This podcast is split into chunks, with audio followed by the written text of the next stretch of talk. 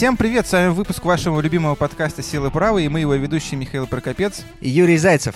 И как всегда, наш подкаст записывается при поддержке интернет-портала чемпионат.ком и юридической компании «Сила International Lawyers».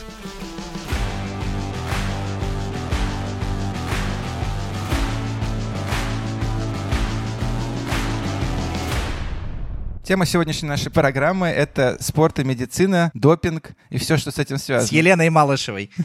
Мы сегодня, конечно, немножко припозднились, потому что эта тема должна была быть поднята нами в начале пандемии, когда был максимальный спрос на медицинские советы, но сегодня, только после того, как я сам получил травму на футболе, задумался о бренности бытия, мы решили позвать в нашу программу всемирно известного врача Эдуарда Безуглова. Эдик, привет. Привет. Приветствую, Михаил. Приветствую, Юрий. Я зашел на сайт Российского футбольного союза перед передачей, чтобы просто посмотреть твои титулы и регалии, и немножко запутался, да, там настолько всего много. Как нам лучше тебя представить в данный момент? Я знаю, как мне представить сейчас вам точно не надо. Как вице-президент ВФЛА уже не надо представлять. На сайте РФС еще не успели убрать.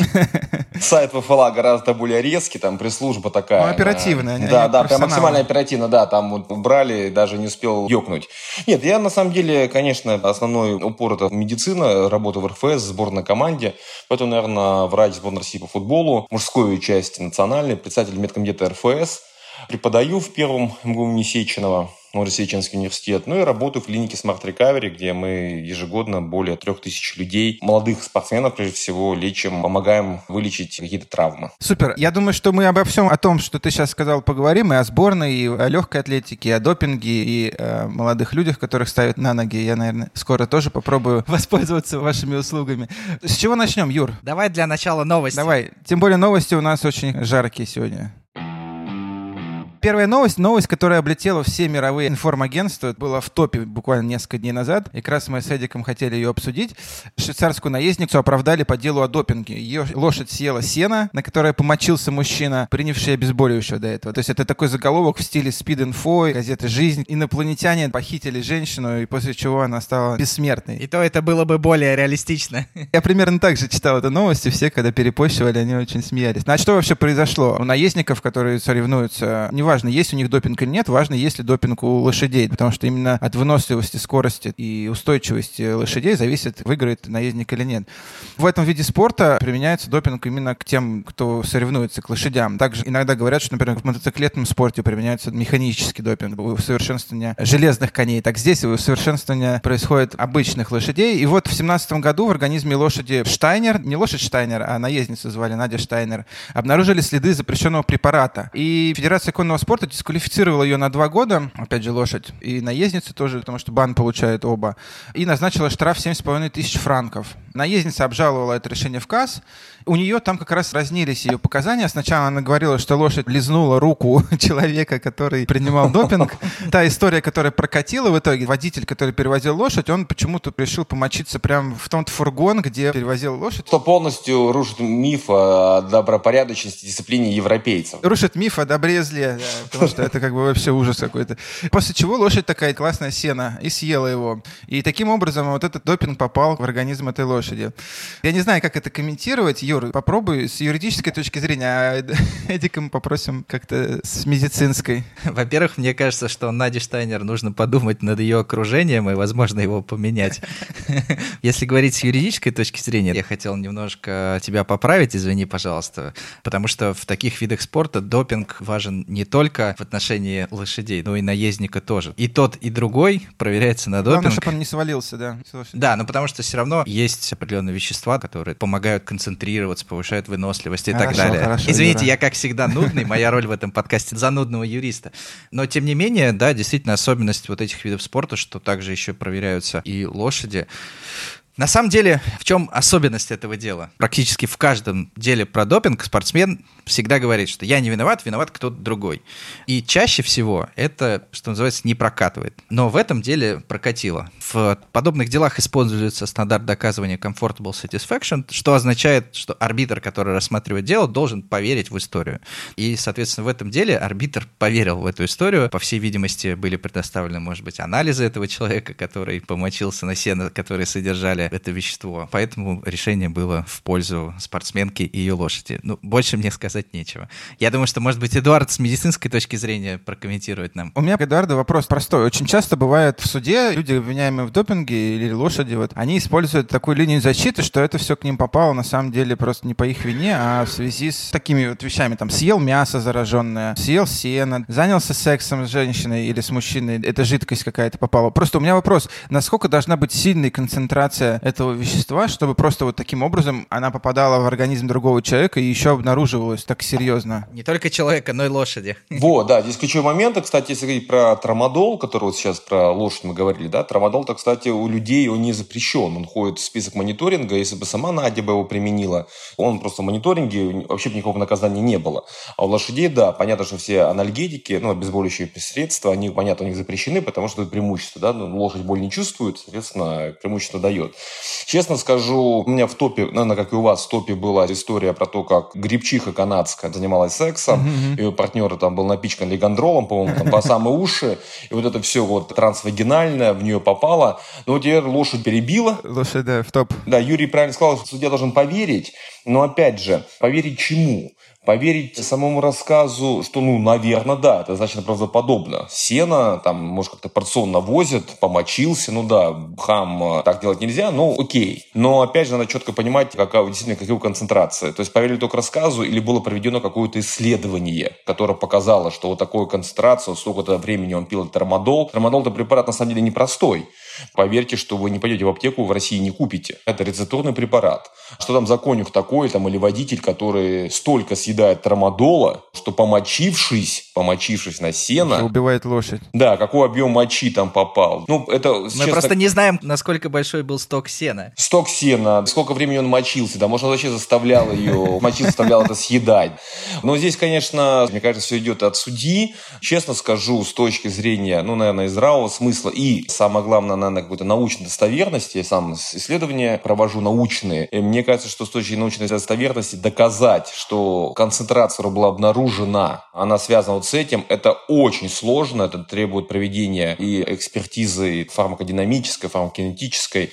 Мне кажется, что, ну, во-первых, это очень дорого в Швейцарии проводить, очень дорого, хотя, я думаю, там за ценой не постоят, когда надо человека отмазать. Но это очень за уши притянутая история прям совсем за уши притянут. Я к тому хотел добавить, что у нас было несколько дел в практике, когда либо мы, либо оппоненты использовали аргументы, что это все попало каким-то другим способом, и всегда другая сторона, например, с кем то судишься, там, антидопинговая лаборатория, они делают исследования. То есть они говорят, так, ну смотрите, согласно исследованиям, это не могло попасть, потому что вот концентрация в вашем организме, она соответствует концентрации столькидневной. А если бы она попала с мясом, например, к тебе в кровь, которую ты съел, тогда у тебя была бы такая концентрация. Или вот помните дело Геррера, футболист. Про кокаин, да, да. Да, который говорил, что я выпил чайку с листами коки.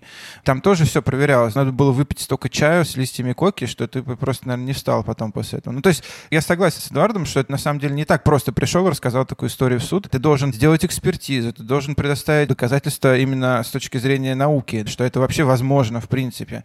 И то, что это им удалось, либо говорит о том, что арбитр какой-то слишком доверчивый, либо что они действительно проделали замечательную работу юридическую и фармакологическую, и что у них это получилось. Заручились поддержкой мнением экспертов, которые не побоялись, ну, а может, и не надо было бояться дать такое мнение. Плюс, мне кажется, судья мог ориентироваться даже на вероятность того, что такое могло произойти. Человек помочился, лошадь съела, и теоретически возможно определить. И даже вот это, может быть, даже не гнали за концентрациями, что если теоретически это возможно, то почему бы и нет. Хотя, честно скажу, конечно, но все равно в топе у меня номер один остается история с лигандролом и трансвагинальным.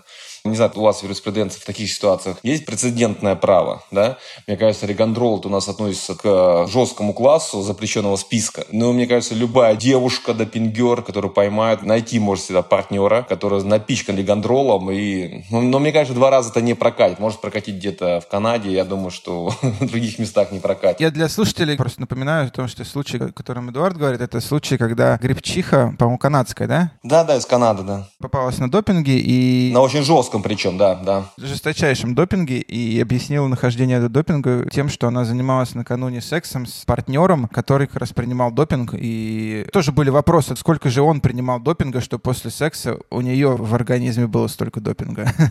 Как долго они занимались этим сексом? Ну, а они же гребут там долго, они выносливые. Поэтому я думаю, что много таких случаев. И такие случаи всегда вызывают профессиональную зависть, когда ты смотришь на них и говоришь, вот юристы постарались. Да, хорошая работа, да, согласен. Вторая новость у нас сегодня про деньги. Совет ФИФА одобрил план по выделению полутора миллиардов долларов на помощь субъектам футбола в преодолении последствий пандемии. Какое решение было принято?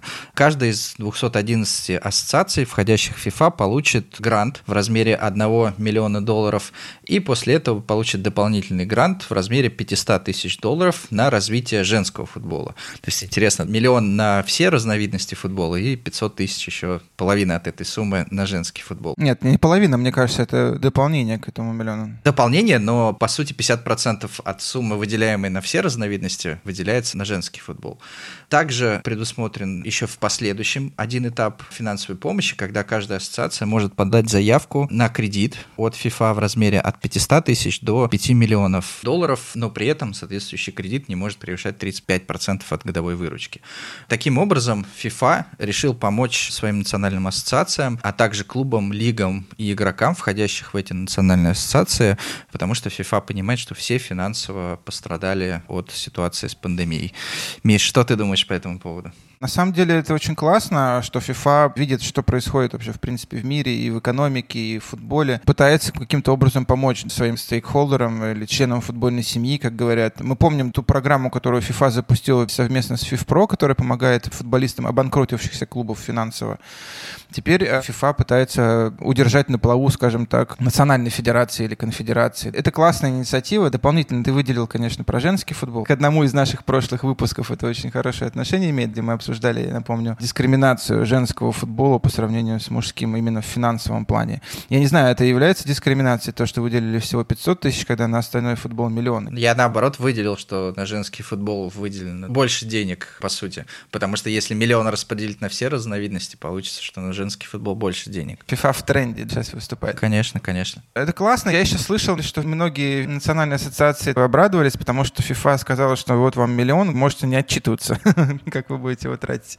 Ух ты, ничего себе, потому что некоторые страны Восточной Европы прям хохочут от счастья, там банкеты идут, да. Слушай, ну не только там восточные, я думаю, Африка там вся прыгает от радости. Не-не-не, про тот континент сейчас мы ничего не говорим тут, сейчас мы закроют нас там навсегда. У меня есть вопрос к Эдуарду. В связи с пандемией расходы национальных ассоциаций, в частности Российского футбольного союза, сильно увеличились? И на что, грубо говоря, стал дополнительно тратить деньги РФС? Может быть, там на тесты сотрудников, клубов? На эти ворота замечательные, которые мы видели в прессе. Ну, я, понятно, расходной части, да и доходной части РФС, я, наверное, знаю плюс-минус сколько, и вы, из открытых источников, они не скрываются, слава богу.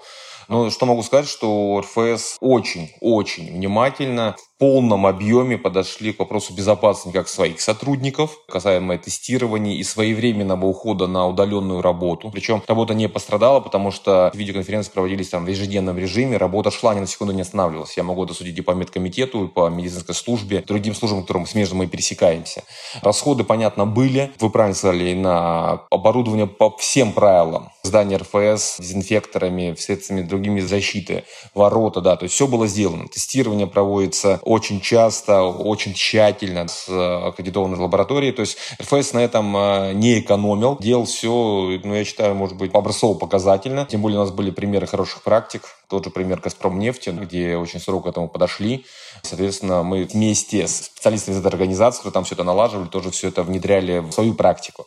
Поэтому, ну, это не думаю, что расходы большие в масштабах э, РФС, потому что, ну, РФС бюджет достаточно серьезный, но радует, что точной экономики какой не было и не будет потому что здоровье действительно превыше всего это не пустые слова.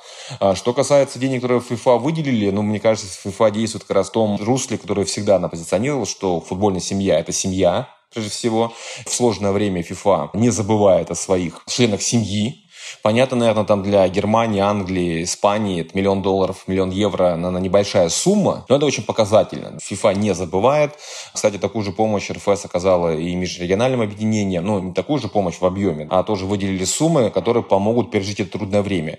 Поэтому я думаю, что расходы дополнительные у того же РФС появились, доходов по понятным причинам нет, но, опять же, должен сказать, что в РФС, например, не было никакого сокращения зарплат. Все продолжали работать в полном объеме формат поменялся, но работа идет. И FIFA, кстати, вот мне кажется, футбол в этой ситуации может получить дополнительные преференции. Потому что некоторые виды спорта, некоторые международные федерации, которые менее мощные, которые не могут проявить такую заботу, скажем так, о своих э, там, членах федерации, подзагнуться, ну так, жаргонно выражаясь. И, соответственно, публика, которая придет в футбол, дети и так далее, так далее, станет больше. То есть, мне кажется, в этой ситуации FIFA делает ровно то, что должно делать организация международная, которая думает о будущем в том числе, ну так, стратегически мыслит, потому что это хороший плацдарм для того, чтобы двигать футбол. Он и так вроде везде. Но, кстати, вот Athletics вот Athletics тоже помогает международным различным организациям, спортсменам, выделяя там средства, практически 200 спортсменам как-то помогли.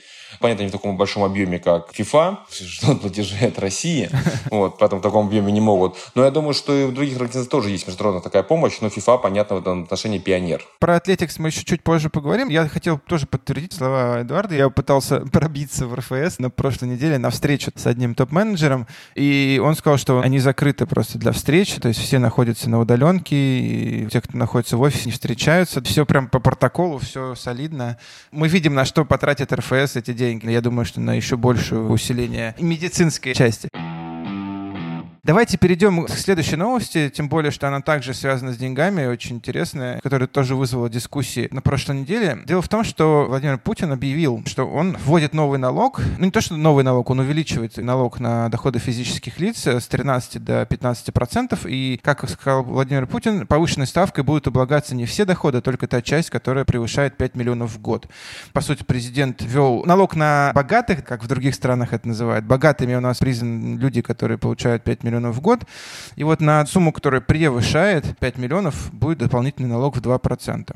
Понятно, что футбольная общественность, футбольные менеджеры, комментаторы сразу начали думать, как это скажется на футболе. Многие говорят, например, вот наш коллега Илья Геркус, он высказался о том, что это приведет к существенному увеличению бюджета футбольных клубов, потому что, ну, ни для кого не секрет, что хотя бы, ну, наверное, в премьер-лиге, да и в ФНЛ футболисты получают больше, чем 5 миллионов рублей в год, а вот это двухпроцентное увеличение, скорее всего, ляжет, конечно, не на работников, болельщиков, а на футбольные клубы.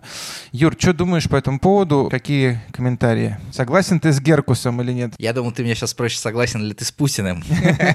Этого я спрашивать не буду. Вопрос исторический, да, поэтому давайте не будем тратить на это время. Да. Если говорить за себя, то я вообще всегда являлся противником налогов. Прогрессивной ставки налога, потому что в моем понимании при одинаковой ставке человек, который зарабатывает больше, в любом случае платит больше в бюджет. Если у тебя доход 10 миллионов, то ты платишь 13%, и эта сумма будет намного больше, чем налог 13% от сотрудника с зарплатой в 100 тысяч. Поэтому здесь, конечно, о социальной справедливости говорить очень сложно. Возвращаясь к футболу, то, конечно же, премьер-лигу это затронет сильно, потому что э, действительно у большинства футболистов в договорах суммы указаны нетто, то есть после удержания налогообложения, и, соответственно, по сути, налог ляжет на клубы и будет дополнительное увеличение бюджетов. Клуба ПФЛ это абсолютно точно не затронет, потому что я, например, не знаю клуба ПФЛ, в которых были бы схожие зарплаты.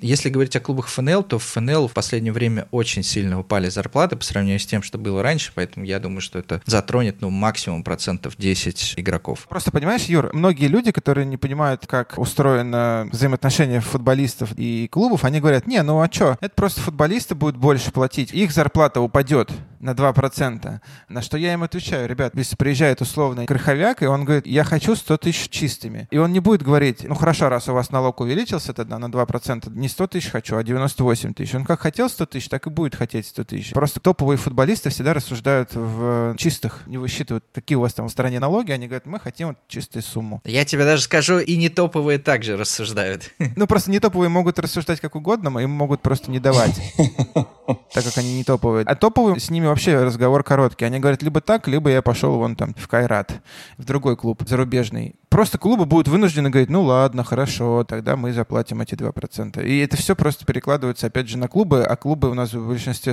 госкорпоративные финансирование, и поэтому, по сути, это, опять же, все переходит на государство, ну, если так вот глобально посмотреть. У меня есть свое мнение по этому поводу. Понятно, что у Юрия абсолютно логичная позиция, что кто больше зарабатывает, он так и так больше денег бюджет отдает. Но мы говорим о добропорядочных людях, ну, в стране других нет.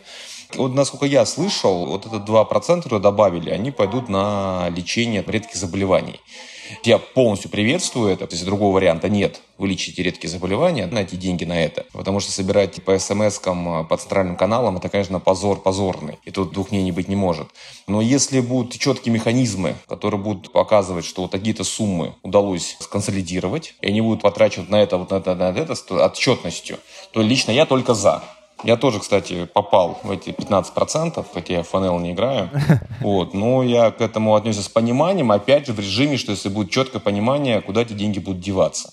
Говорили про редкие заболевания. Не знаю, насколько это официально, но вот если так, то окей. Если будет четкое понимание, куда они идут, это точно лучше, чем собирать всей страной по СМС деньги. Да нет, лучше, конечно. Но лично мое мнение, что государство могло бы вылечить детей, не собирая дополнительных налогов. Но ну, мне так кажется. Михаил, здесь с вами полностью согласен. Таких деток, к счастью, немного, но это ситуация ужасная, конечно, я согласен. Проблема в чем? Что мы, с одной стороны, добавляем налоги и говорим о том, что мы их будем тратить вот в таких благородных целях. А с другой стороны, вот любой человек, который когда-либо сталкивался, любой бизнес, который когда-либо сталкивался с желанием помочь тем же же самым больным детям, он понимает, что когда ты хочешь оплатить больному ребенку операцию, то ты платишь ребенку за операцию, но ты сверху платишь 13% НДФЛ, и, соответственно, у тебя в следующий раз может возникнуть вопрос, а как помогать? Потому что благотворительная помощь освобождена от налогов только в отношении благотворительных фондов. А если ты обычная компания, акционерное общество, ООО и так далее, ты хочешь кому-то помочь, и ты сверху дополнительно попадаешь еще на налог 13%. Здесь, наоборот, государство должно создавать стимулы, чтобы бизнес помогал людям. Если такие проявления благотворительности уменьшали бы налоговую базу, то я вас уверяю, государство собрало бы намного больше денег в помощь больным детям. Полностью согласен.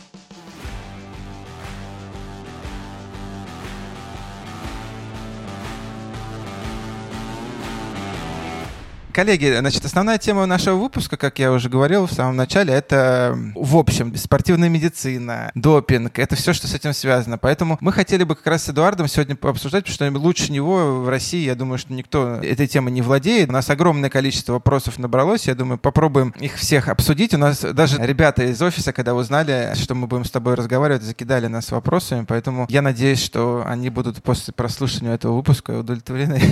Что бы ты ни искал по поводу спортивной медицины, медицины, в России ты все время натыкаешься на твое имя, потому что ты везде. Ты и в футболе, ты и в легкой атлетике, ты и в футбольных клубах, ты и в РФС. Можешь ты рассказать, пожалуйста, как ты вообще попал в спортивную медицину? Потому что мне кажется, что это не такая супер обычная специализация для наших врачей. Да, согласен. Это был восьмой год. Там, понятно, я никакой спортивной медицине не думал. Я с отличием закончил первым год Сеченова. Уже работал хирургом в 67-й больнице готовил кандидатскую, тогда все было хорошо. И, конечно, ну, понятно, я играл в футбол, как, наверное, все мы, с разной степенью успешности, во дворе, понятно, с коллегами. Но так получилось, что вот как-то попал в футбольный клуб «Локомотив». Понятно, никакого там блата не было. Кстати, знаете, вот эти все истории про то, что там кто-то кого-то где-то тащит, я ни разу в жизни, ну, не знаю, хорошо это или плохо, я считаю, хорошо не пользовался никакими там преференциями, никогда никакими. Все делал строго в рамках правил, приличий и нормативных документов. Подал, написал, резюме подал, рассмотрели, пособеседовали, двинулся дальше. Ну и так попал в локомотив, причем попал в возрасте 26 лет на должность начальника медико-биологической службы. Получается, в подчинении были такие зубры спортивно-футбольной медицины, как Алексеевич Мышалов и Александр Эдуардович Радашвили, у которых на двоих тогда было 100 лет работы, по-моему, стаж. Да? да, да, Слава богу, да, с ним сейчас с обоими все хорошо. Александр Эдуардович, главный врач московского клуба «Динамо». Мы с ним дружим, как старший товарищ у меня. Вот. И вот все завертел, завертел, завертелось. А президент кто был в «Локомотиве» в то время? Наумов Николай Алексеевич. Кого благодарить за то, что ты попал в спорт? Благодарить Дмитрия Петровича Баранника. Он тогда был спортивным директором. Ну и понятно, что Липатова, Сергея Липатова. Знаете, за что? Сергей Петрович человек дал шанс поверил в то, что человек, который вообще мимо шел, может быть, пригодится. Но опять же, оценив, наверное, какую-то там широту, может быть, мышления, да, может быть, какое-то там понимание чего-то, говоря про медицину. И дали возможность, конечно, развиваться в любых направлениях. Там стажировки, любая литература научная на любом языке. То есть все, что угодно можно было делать, ну, в рамках приличий, понятно, для развития. И когда я уходил из «Локомотива» в 2010 году, я могу точно сказать, в 2011 году, могу точно сказать, что это была лучшая медслужба России, и она была сделана за буквально 3-4 года нашими совместными усилиями. Сейчас, понятно, в «Локомотиве» тоже, ну, совсем уже другой антураж, другие масштабы. Но, опять же, медслужба остается одной из лучших в России. Потом был Анжи, там я продержался 11 месяцев. Как ты попал в Анжи, кто тебя пригласил? И почему всего 11 месяцев? Юрий Анатольевич Красножан. Мы поработали вместе недолго, но успели найти общий язык. И когда он принял Анжи, он прям при Новом году прям позвонил, говорит, не хочешь переехать к нам? Для меня это был большой вызов, не финансовый, а большой вызов работы с такими спортсменами в таком проекте, потому что, ну, Роберто Карлос, ТО и так далее, сами понимаете. Для футбольного врача это тоже вызов. Планы были грандиозные, но так получилось, что я перешел в Анжи, и буквально через несколько дней Юрий Анатольевич ушел из клуба. Я остался в таком, знаете, положении непонятном. То есть приглашал Красножан, он ушел, я в клубе, вообще знать никого не знаю, при этом я ушел из Локомотива, Ольга Юрьевна Смородская, мы долго разговаривали, она предлагала остаться, повторяла предложение, в том числе и финансового Анжи. Но мы уже договорились, я уже слово дал, и мне реально было интересно, у меня тем более мама дагестанка, родственников в Дагестане очень много бабушка давила, говорит, да, надо помочь родной команде, условно. Вот, и когда я ушел, ну, здесь мне позвонил Ген Владимирович Ткаченко, он тогда консультировал Анжи, сказал, что, ну, я ситуацию прекрасно понимаю, вообще не переживай, я знаю, что я Анатольевич ушел, проблем нет, ты продолжаешь работать, продолжаешь быть главным врачом, мы тебе и так, и так хотели приглашать, спокойно работай, и там были какие-то даже вопросы, знаете, вопросы, связанные там с оплатой за зарплатами, ну, там задержка чуть была, техническая. Помню, он мне, например, чуть ли не сам пару месяцев платил, чтобы не было этих задержек. И вот я 11 месяцев поработал, там началась тихая ползущая революция, пришло новое руководство. Ну и так получилось, что, знаете, у нас же как в жизни бывает, когда все хорошо, все хорошо. Мы рассуждаем, что все благородно, на живые места не идем, понятия, честь, достоинство. Как только хлеба с маслом становится меньше вокруг, сразу мы о понятиях сначала просто перестаем говорить, потом начинаем действовать строго наоборот. Оно такое бывает, к сожалению. Я попал в такую ситуацию, что на место, где я работал, очень хотел другой человек. Очень хотел. Ну, хотел настолько, что, ну, бог с ним, что место живое, бог с ним, что тренеров клуба претензий нет. Ну, и так получилось, что в паузах между сборами австрийскими, это был, по-моему, июнь месяц, мы с одного сбора приехали, через э, два дня даже мы на следующий сбор уезжать. Я даже вещи в Австрии оставил. А мы хорошо дружили, дружим с врачом Анжин, на тот момент Джимрадом Альберовичем Физроем, сейчас в Краснодаре. Николаевич, это оставь там на сборе, что вещи-то возить туда-обратно.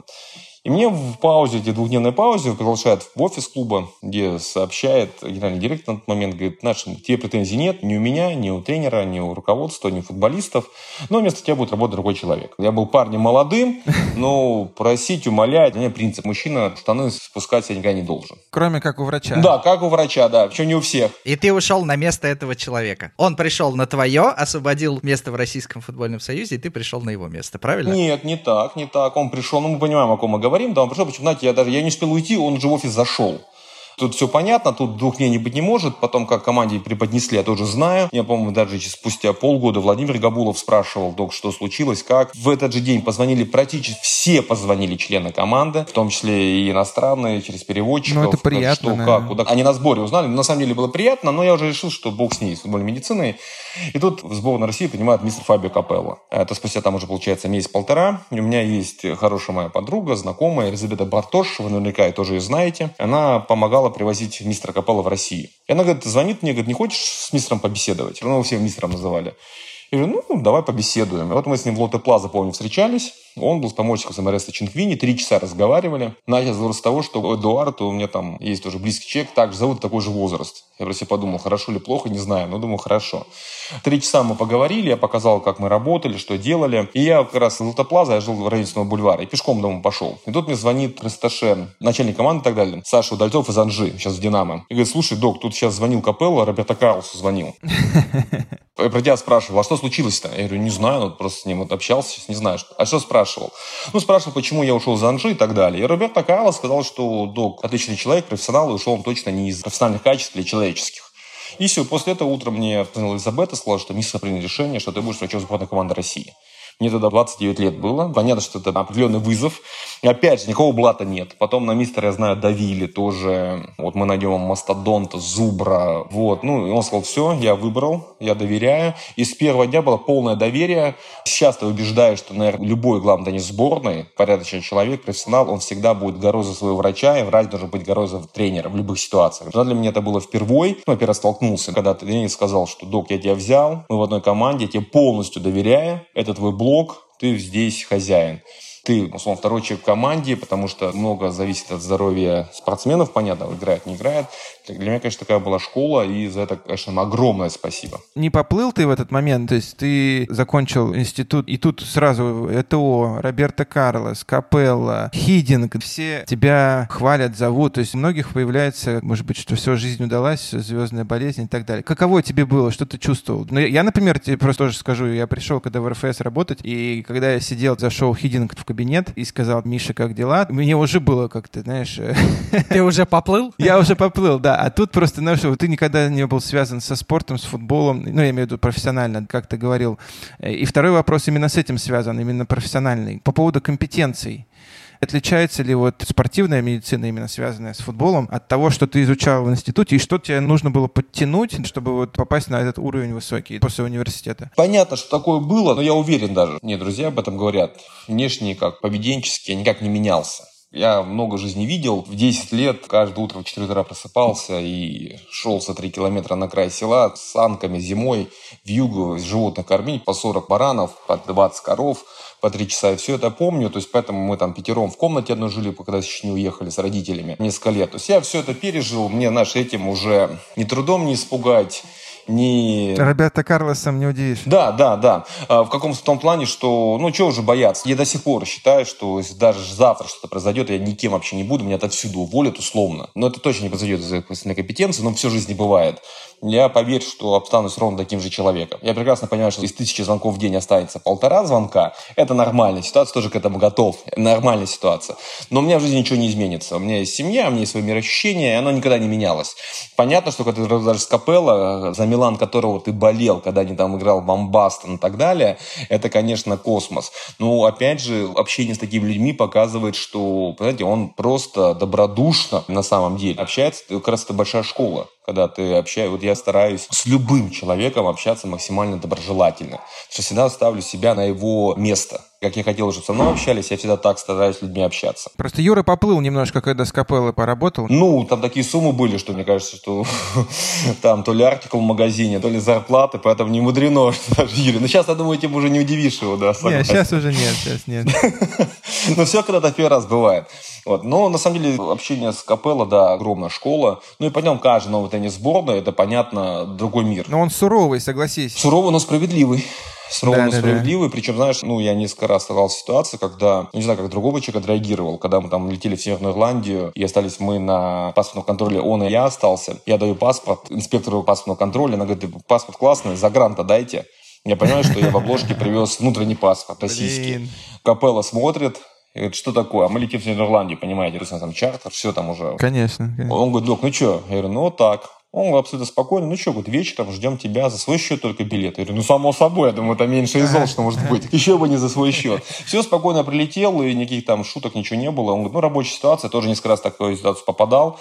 То есть, знаете, ну человек. Я знаю, что он, э, работая в России, все время контракта полностью финансировал все расходы детского дома католического, который в Москве есть. Я знаю некоторые вещи, которые он помогал, он абсолютно никогда их не афишировал, но для меня это показатель настоящего человека. Вот, а касаемо компетенции, понятно, что, ну, я первый мед закончил э, с красным дипломом, всего с одной четверкой. Поверьте, это хороший университет, там все же учат, учат чему-то. Ну а так, то понятно, что надо каждый день, это я до сих пор, у меня есть правило, каждый день надо какую-то статью новую прочитать. Каждый день надо что-то изучить, то есть каждый день. То есть получается это в футболе 12 лет, 12 лет умножим на 300, 7 тысяч дней значит, 7 тысяч статей на какую-то тему, причем я стараюсь, чтобы это был актуальный журнал, актуальная тема, прочитать, только так. А где ты берешь эти журналы? Вряд ли в России есть что-то. Конечно, нет, конечно, нет. Я захожу на англоязычный ресурс, Schemac, заходите, любого сайт выбираете, и с первого до последнего журнала, который в мире есть по квартелям, вы смотрите. Есть журнал открытого доступа, где статьи бесплатно может читать нам, читателям. Там авторы платят, чтобы там публиковаться, потому что цитирования много. И из закрытого доступа, где статьи надо покупать, там прям кладезь. Начиная, кстати, от юриспруденции, заканчивая медицины спортивной, науковое питание, ну чем угодно. Плюс мы многих лет, я своим коллективом небольшим, у нас есть такой, знаете, кучка врачей футбольных. Называть их не буду, потому что опасно для них. Некоторые коллеги очень ревностно относятся почему-то. Мы стараемся практически все время что-то делать какие-то проекты, что-то изучать. Вот сейчас у нас три больших проекта, которые мы хотим запустить, в том числе на российском футболе, связаны с идентификацией талантливости. Вот, значит, сейчас огромный пласт мы поднимаем, изучаем мировой опыт, как в мире изучают талантливость у спортсменов, вообще в принципе у всех спортсменов. Как понять в молодости, да, что он талантлив? Да, что да. тебе не надо, например, играть в футбол. Да, если бы такая была работа раньше, я бы, наверное, не получил травму. А вдруг бы показало бы, что вы талантливы, и все, пришлось бы играть и получать травму. Не были бы юристом там, понимаете? Весь мир, кстати, над этим бьется, и вот мы даже вот в рамках этих работ мы изучали эффект относительно возраста, и у нас уже вышло три больших исследования в лучших в мире журналах зарубежных, то есть рецепт один, одним словом. Самое главное, ни в коем случае не бояться признаться, что ты чего-то не знаешь. Невозможно все знать и никогда. Я пять лет назад считал, что я в полном порядке, еще в полном порядке. Десять лет назад я считал, что я просто вообще знаю все. Сейчас я понимаю, что я вообще не знаю ничего. Я знаю, что я ничего не знаю. Да, это великие слова, на самом деле, по-другому не скажешь. У нас такая же проблема существует и в спортивной юриспруденции, как и медицина. Я думаю, что это такая маленькая закрытая область с небольшим количеством специалистов.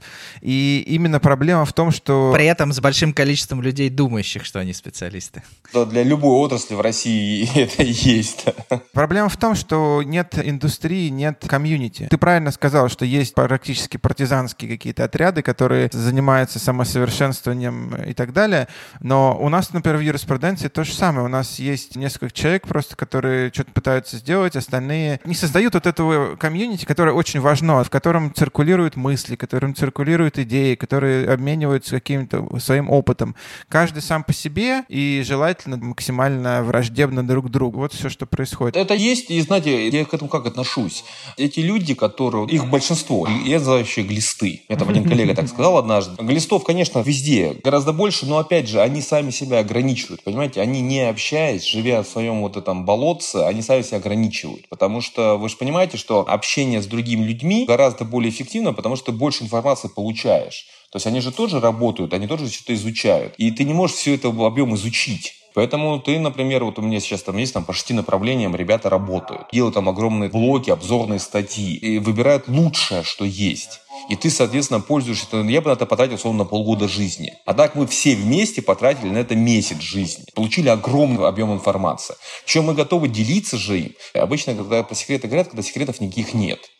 Почему не делиться? Потому что очень много нюансов есть, а уж юриспруденции, мне кажется, у вас настолько сложно это все дело, и наоборот, без общения ну, как ни крути, юриспруденция это помимо знания, это харизма, это умение общаться, острота ума, это логика мышления. Это врачом может быть, знаете, сычом, быть таким, знаешь, молчаливым, бровью хмурить, с важным видом очки на переносе поправлять, и все, это нормально. Главное, чтобы мозги работали. У вас так невозможно, понимаете, вы придете в суд с таким видом, то есть у вас ничего не получится, правильно? Мне кажется, ваши вот как раз э, и точки роста у вас такие грандиозные есть. Потому что есть ребята талантливые и так далее. Но как вот это все реализовать, пока, честно говоря, не знаю. Но в медицине у нас мы двигаемся. Нас мало, нас мало общем объеме, но мы двигаемся.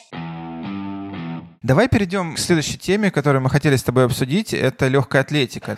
Просто, насколько я знаю, что ты и занимаешься легкой атлетикой как любитель, ну, в том смысле, что для себя. Марафоны бегаю, как все члены моей семьи, да.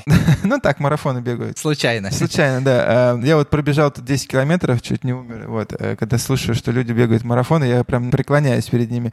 Но помимо этого ты решил заниматься также развитием легкой атлетики и с точки зрения профессиональной. И ты вошел в президиум Федерации легкой атлетики и до недавнего времени был вице-президентом этой организации. А сначала ты все-таки был кандидатом в президенты, правильно? Да, изначально был такой посыл. Я хотел просто закончить вопрос. Наш разговор у нас с тобой происходит на фоне публикации о том, что, к сожалению, есть вероятность, что легкая атлетика наша не выйдет из кризиса, потому что мы не заплатили какой-то там взнос, World Athletics. Не взнос, а штраф. И скажи, пожалуйста, вот как ты видишь, в чем основные сейчас проблемы этой сферы и что нужно сделать для того, чтобы из них выйти? Я понимаю, что это вопрос на докторскую диссертацию. Можно неделю разговаривать. Давай по порядку, просто я уверен, что не все слушатели, к сожалению, знают, что случилось в легкой атлетике. Расскажи, пожалуйста, в двух словах, почему так получилось, что членство ФЛА в World Athletics было приостановлено, в результате чего сборная России по легкой атлетике не может участвовать именно как сборная в международных соревнованиях? Ну, дело в том, что с 2015 года Всероссийская Федерация легкой атлетики отстранена от участия в международной жизни за многочисленные нарушения антидопинговых правил ну, спортсменами, тренерами и так далее. Там было множество скандалов, связанных как с российским спортом, и в частном случае это с легкой атлетикой. С 2015 года этот бан продолжается. Почему он продолжается? Продолжаются какие-то нарушения, они выявляются, соответственно, все это пролонгируется. Наши атлеты, даже лучшие наши атлеты, которые точно чистые, выступают в лучшем случае под нейтральным статусом. В том году в начале мира в Дохе порядка 30 человек выступало, заняли 5 призовых мест, что очень хорошо для такого количества. В конце того года один из наших ведущих спортсменов, Данил Лысенко, пропустил три флажка, несколько тестирования пропустил и в качестве оправдания предоставил поддельную справку о том, что он там был в больнице в момент, когда один из этих тестов должен был проходить. Это все выявилось, и федерация опять попала, ну, скажем так, на продление бана. Понятно, что у наших зарубежных партнеров это все вызывает крайнее возмущение, недоумение. Их понять абсолютно можно. Что-то рассуждать. Они же не с неба это берут. Правильно? Есть факт. Сейчас ряд сотрудников Федерации находится во временном отстранении. В отношении них идет следствие. И вот Атлетикс, Международная Федерация легкой атлетики, которая так раньше называлась, четко постановила, что ПФЛА, чтобы иметь возможность вернуться, нужно заплатить штраф в 5 миллионов долларов до 1 июля. И после этого э, получит возможность выставить 10 атлетов в нейтральном статусе на Олимпиаде, но, например, на следующий год. И неограниченное количество нейтральных атлетов, которые подадут вовремя заявки, будут чистыми и так далее, на коммерческих однодневных стартах. Пришло новое руководство Федерации, президент Федерации, который одном из первых интервью пообещал, что проблем не будет, поиск будет вестись и так далее, так далее, так далее. Ну, начата работа. Я вошел в состав президиума, который выбирали общим списком на конференции что, наверное, неправильно. Все же каждый должен иметь право сказать о себе. Ну, как выбрали, так выбрали. И я стал одним из вице-президентов и возглавил антидопинговый комитет. А кто тебе предложил войти в президиум? Ну, опять же, была рабочая группа ОКР, которая формировала список этого президиума какого-то конкретного человека не было. Понятно, что эта рабочая группа предложила. Я думаю, что позитивную роль сыграла здесь и наше хорошее взаимодействие по линии футбольной с Русада, потому что РФС является, я уверен, что одним из лидеров борьбы за чистый спорт и в России 100%. У нас огромное количество программ, мы максимально строго к этому относимся, максимально тщательно к этому относимся. Я думаю, что мнение других уважаемых людей стал членом президиума, вице-президентом и начал работу строго следовать своими принципами. Не врать и работать. Все. Чему это привело? Много чего мы успели сделать. Вот я буквально позавчера, у нас было заседание антидопингового комитета, куда входит, кстати, известный наш спортсмен Сергей Шубенков. Сергей активную роль играет в работе антидопингового комитета. Туда входят еще несколько ученых, точно независимых, на которых точно нельзя никак повлиять.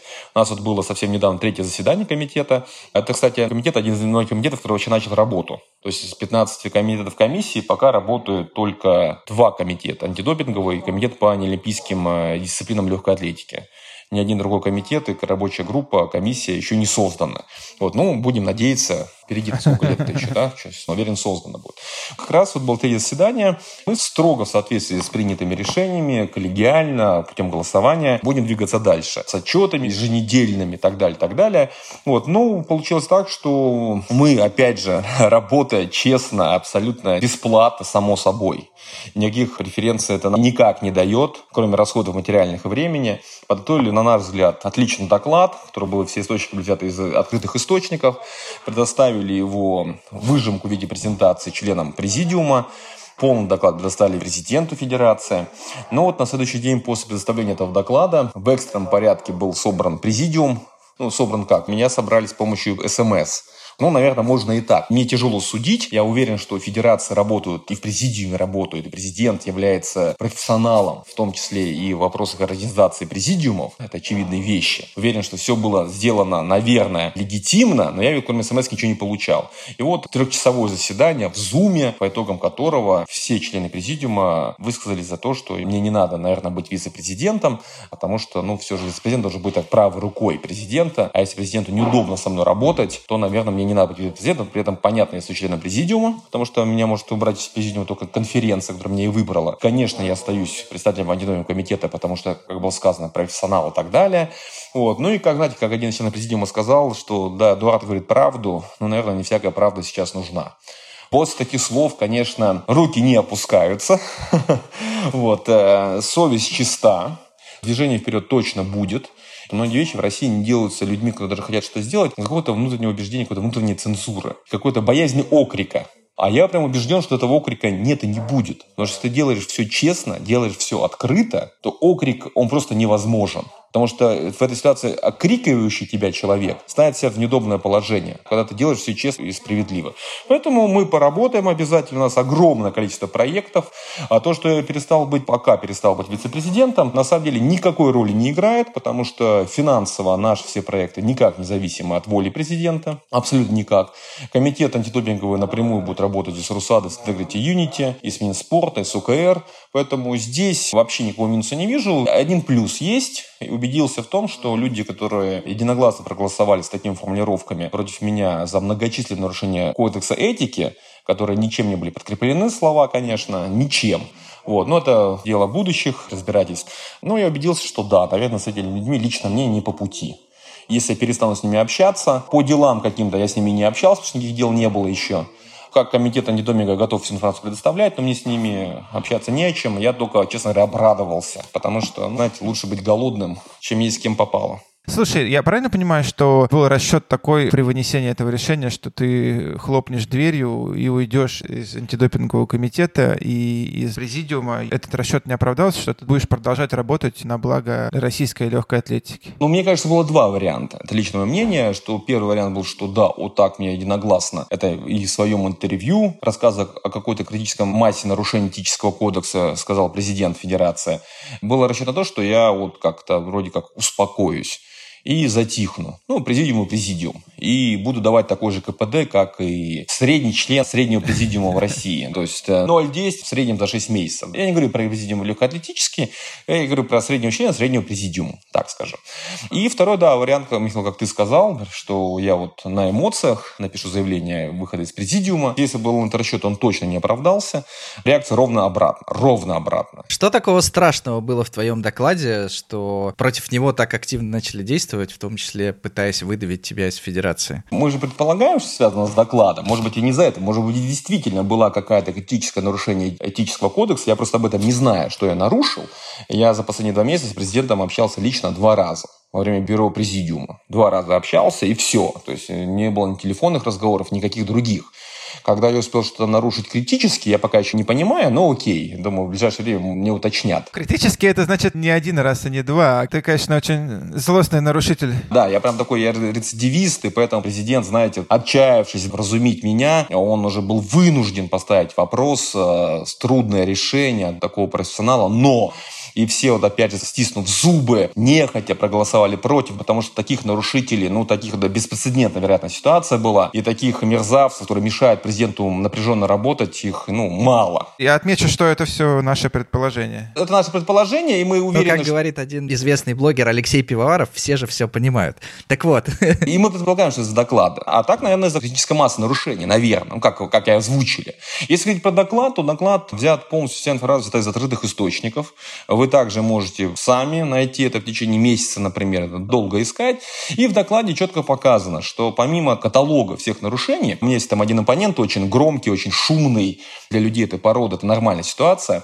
Два у него козыря.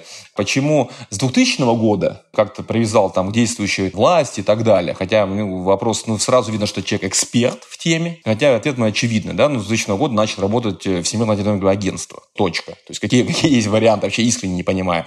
И второй вариант, а почему не все делал Лысенко? Ну, почему я должен расследовать дело Лысенко, на что я вообще, в принципе, не уполномочен никоим образом, мне никто не такого задания, дело уже давно расследуется. Ну, когда я услышал от своего, ну, я так оппонента, который непосредственно влияет на решение, в том числе и руководство, услышал только эти два аргумента, я понял, что да, соперник мог быть и посложней. Что в докладе, на мой взгляд, наиболее показательно? что четко показано, что не соблюдаются никакие принципы нулевой толерантности. То есть у нас реально проводятся соревнования на призы людей, которые были допингерами. Чтобы понимал, Юрий, ни один результат спортсмена, который был дисквалифицирован, результаты которого были аннулированы во всем мире, в России не аннулирован. Вы понимаете, да? То есть, ну, прям кому скажи, просто... Да, да. призовые не возвращены. Абсолютно. Звания не лишаются. Мы как раз вчера на этом комитете немного обсуждали. Льготы люди до сих пор получают, Ничего, да, ничего. Человек мог стать заслуженным тренером России за воспитание двух спортсменов, которые стали заслуженными мастерами спорта в период аннулирования результатов, и они остаются за ЗМС, и тот остается заслуженным тренером России и так далее. У нас есть даже рекорд России, который был показан спортсменам в период аннулирования результата. Он до сих пор числится официальным рекордом России. России. Сильно. Да, я просто знаю, кто читал доклад члена антимонопольного комитета, само собой, но у них волосы шевелились. Просто для слушателей поясним, что вот принцип нулевой терпимости к допингу, он требуется, во-первых, нашими зарубежными партнерами от нас. В первую очередь, конечно, России, да. В первую очередь. А во-вторых, мы сами его провозглашаем. Мы исправились, мы стали на путь исправления, и, как я, насколько понимаю, из этого доклада следует, что это только слова. Но меня больше всего, Эдик, знаешь, что удивило в этой всей истории? Я понимаю, если бы ты этот доклад представил прошлому руководству, которое вот эти 20 лет там, или сколько-то лет находилось при руководстве Федерации, и им был бы это не мой укор, что вот вы столько лет, и ничего не изменилось, там, трам-пам-пам.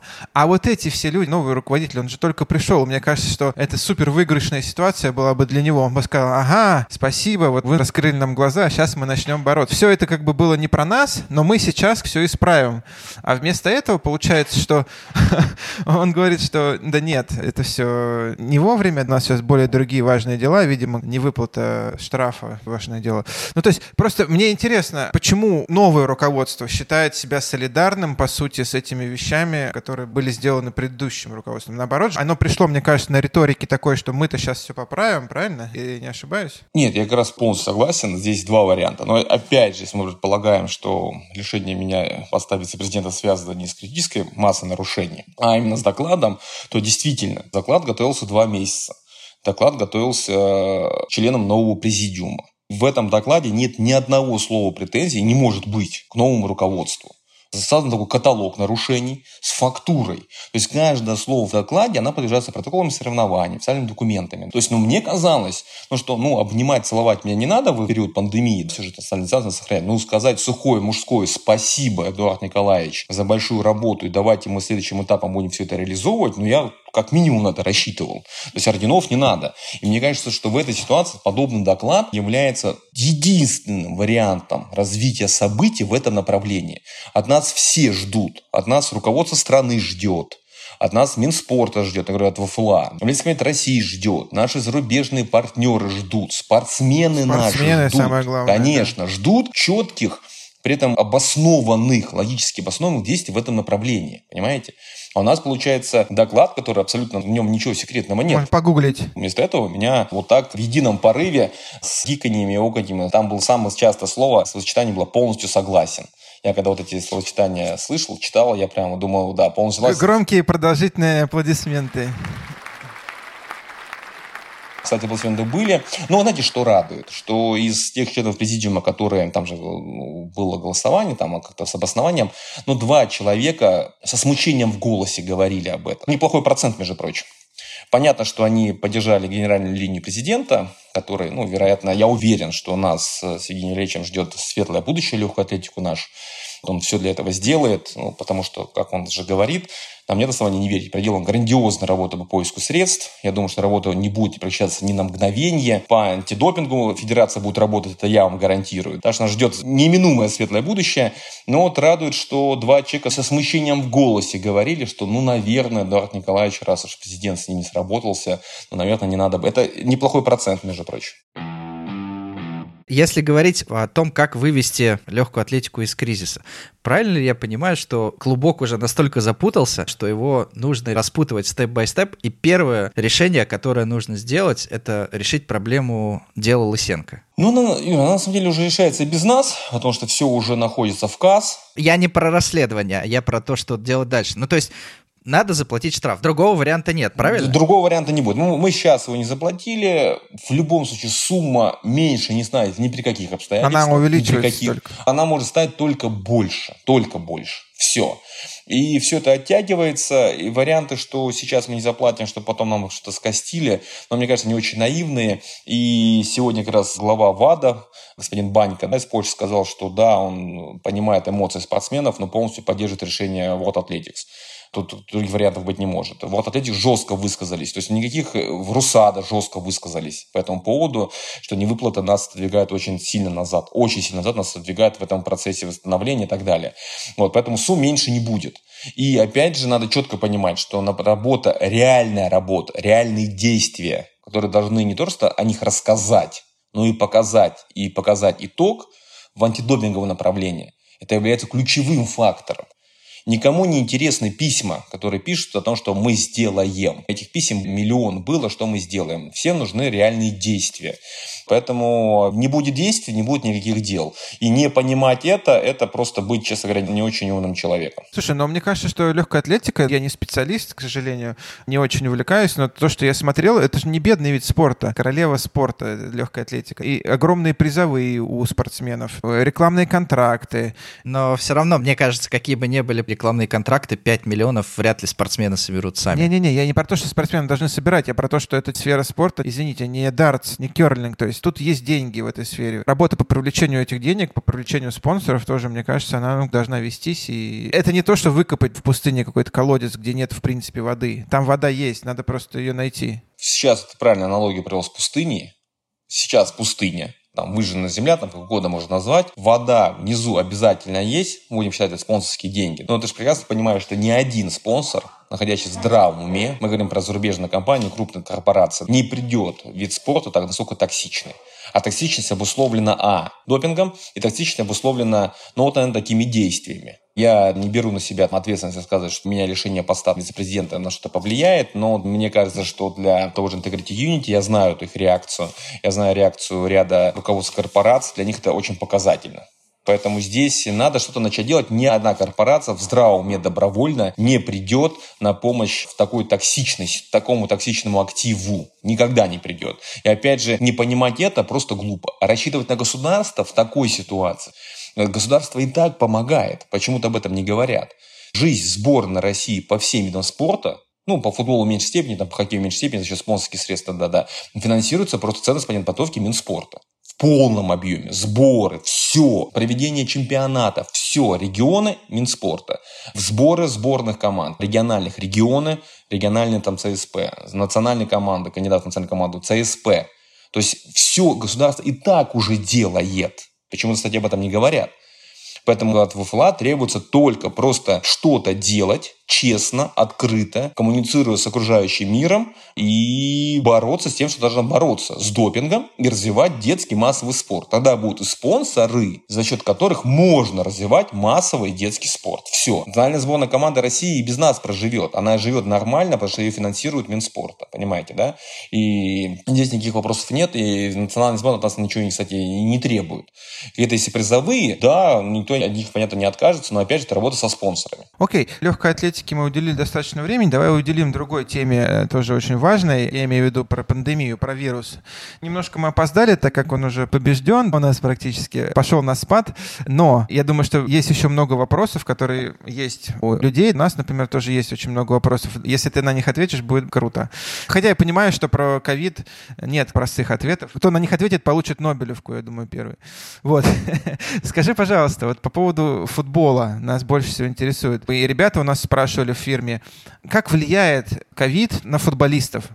Как они играют после того, как они болеют ковидом? У нас, к сожалению, в России уже много команд, в которых были массовые случаи заражения, и после этих случаев выходят ребята играть, но так как эта болезнь связана все-таки с повреждением легких, насколько это безопасно и насколько это комфортно, потому что многие футболисты после ковида выглядят совсем по-другому на поле. Отличный вопрос. Мы прямо в ближайшее время в медкомитете проведем большое исследование, которое подобьем итоги, кто заболел, как, исходы и так далее.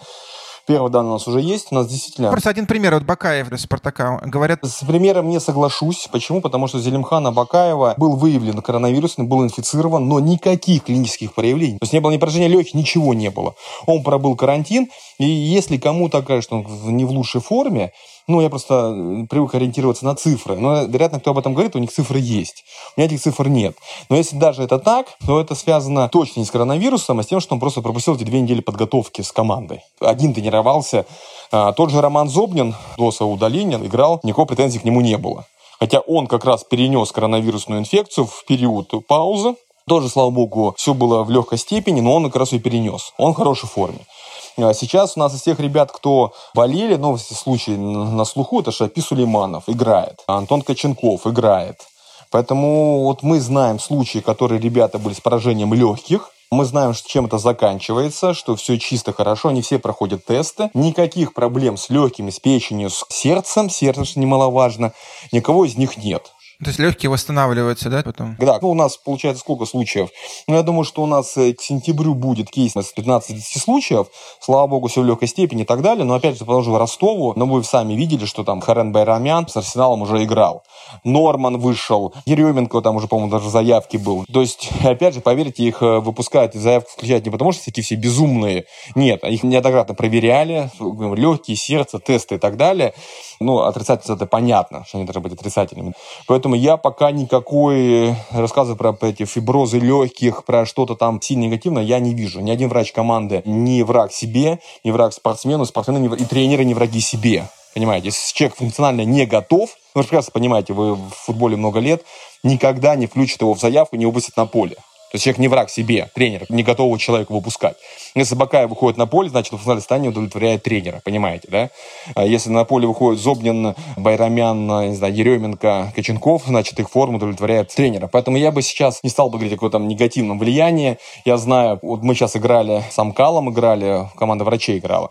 Там не половина врачей работали в ковидной зоне. Были ребята, которые переболели но они спокойно играют, никаких проблем нет. Здесь разные ситуации бывают, но тем не менее. Другими словами, если коротко, нет на данный момент, во всяком случае, эмпирически не видно влияния ковида на профспортсменов. Ни у кого в мире таких данных нет. Все лиги, которые стартовали, массовых случаев, понятно, заболеваний до не было. То, что мы по нашей лиге видим, я точно знаю 6-7 кейсов, которые ребята были инфицированы с признаками пневмонии. Они все в общих группах, у них всех нет никаких поражений легких функционально они ровно находятся в том состоянии, когда должны находиться, учитывая, что там какое-то время пропускали. То есть никакой там трагедии сердцем, печенью, функционалка точно нет все играют, и никаких проблем нет. А скажи, пожалуйста, может быть, есть у тебя уже данные, насколько обязательный 14-дневный карантин? Потому что мы видим, что изначально РФС согласовал с Роспотребнадзором регламент, где каждый футболист, который контактировал с зараженным, должен обязательно 14 дней сидеть на карантине, и потом пошло послабление. До истечения этого 14-дневного срока начали футболистов уже допускать к играм. Опять же, правила Роспотребнадзора, они незыблемы. Они не будут меняться никогда. Это основа вообще профилактики распространения инфекций любых. А консультации ведутся, велись. И мы рады, что РФС, РПЛ рады, что Роспотребнадзор с пониманием относится к нашим запросам. Но, опять же, рассчитывать на то, что карантин будет менее 14 дней, наверное, не стоит наша ситуация. Другой вопрос а, – порядок определения контактной группы, потому что надо четко понимать, что футбол имеет возможность тестировать каждый день ребят и быстро получать результаты, что далеко не всегда доступно в обычной ситуации. Тот же кейс «Динамо». Коллеги из клуба московского 7 дней подряд сдавали тесты, получили 7 подряд отрицательных результатов, и их к конкретному матчу допустили. Потом они опять сдавали подряд тесты каждый день, все отрицательно, их опять допустили. То есть здесь карантина 14 дней не было, с одной стороны, а с другой стороны была полная уверенность в том, что все здоровы. Поэтому здесь радует, что подход относительно гибкий, а не какая-то догма.